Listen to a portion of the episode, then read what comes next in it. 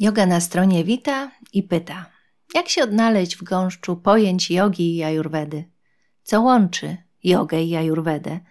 I czy ten świat jogi i ajurwedy można uprościć i ujednoznacznić? O tym wszystkim już za chwilę.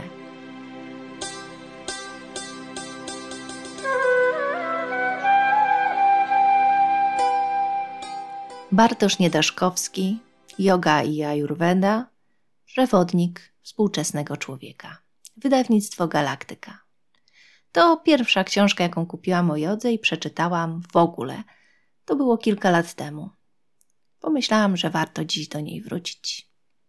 To było tak, że już trochę praktykowałam i uznałam, że warto by coś przeczytać. Poszłam do Empiku, stanęłam przed półką z napisem yoga, no i stoję i patrzę i nie wiem nic. Nie znam autorów, wiem tylko, że chcę coś przeczytać. I sięgnęłam po tę książkę. Bartosz Niedaszkowski zajmuje się fizjoterapią. Założył w Warszawie ośrodek Yoga Medica, gdzie łączy jogę z fizjoterapią. Jak autor pisze na stronie Yoga Medica, ma ponad 20-letnie doświadczenie w terapii. W roku 2005 otworzył w Warszawie pracownię dobrego zdrowia, którą potem przekształcił w Yoga Medica, ośrodek fizjoterapii opartej na jodze. Jak dodaje, kilkanaście lat pracy ośrodka zaowocowało powstaniem mojego autorskiego podejścia do leczenia ruchem.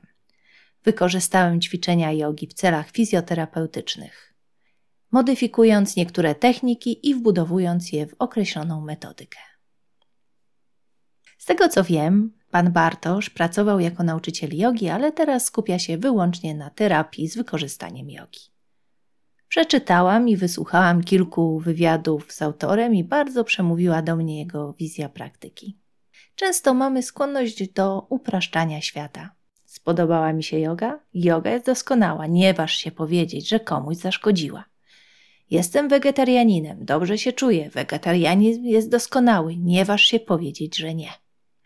Tymczasem życie ma wiele okoliczności, warstw, wiele tu zawiłych dróg i ogrom niejednoznaczności.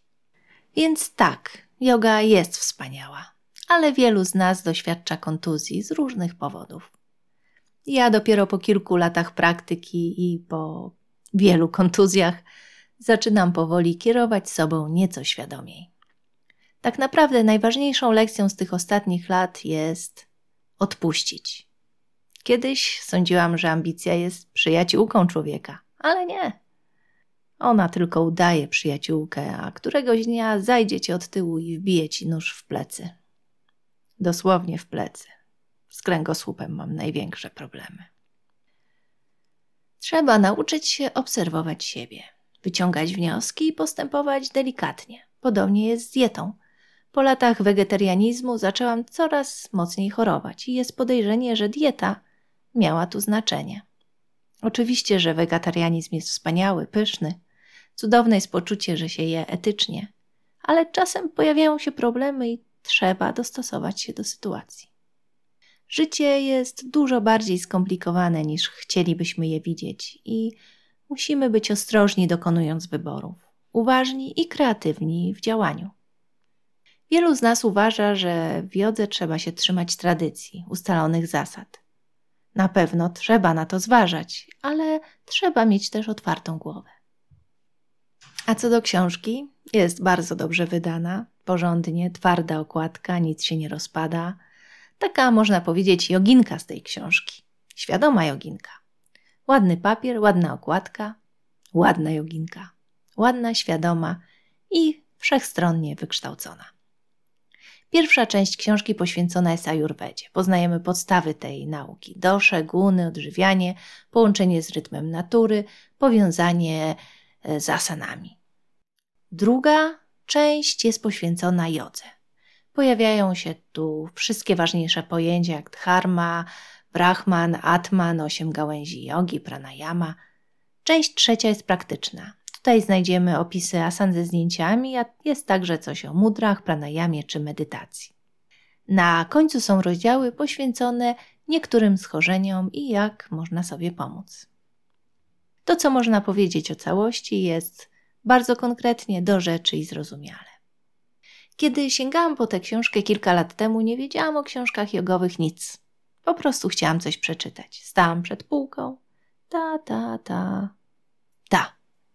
Mój wybór był intuicyjny i dziś z perspektywy osoby, która ma już nieco większe rozeznanie, mogę stwierdzić, że dokonałam dobrego wyboru. Książek dla początkujących jest mnóstwo. Czasem wydają je celebryci, często są to książki bardziej lifestyle'owe.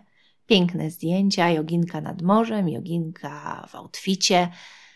Sporo jest bardzo powierzchownych materiałów. Gdy się zaczyna, pewnie każda książka jest pomocna. Ale myślę też, że kiedy się zaczyna, jest duża potrzeba porządku, ułożenia sobie, zrozumienia. Dlatego, jeśli jesteś osobą początkującą, a może też i niepoczątkującą, a potrzebującą uporządkowania, możesz sięgnąć po książkę Bartosza Niedaszkowskiego Yoga i Ayurveda. Dobrą propozycją, o której kiedyś wspominałam, jest e-book Krystiana Mesjasza Yoga dla początkujących i nie tylko. On skupia się tylko na jodze, bez ajurwedy i głównie na asztandze. Wychodzi więc naprzeciw nieco innym oczekiwaniom. Ta pozycja jest szersza, bardziej ogólna, pozwala się rozejrzeć w temacie. Myślę, nie wiem, czy mam rację, że gdy autorem książki o jodze jest Polak, swój człowiek, możemy poczuć się bezpieczniej, że on nas zrozumie i że jego wizja jogi będzie przefiltrowana przez nasz kod kulturowy. Dzięki czemu materiał będzie bardziej przystępny, bliski naszemu widzeniu świata. Mówi się, najpierw poznać zasady, by potem je łamać. Nie namawiam do łamania zasad w jodze. Nie mam do tego ani uprawnień, ani ambicji.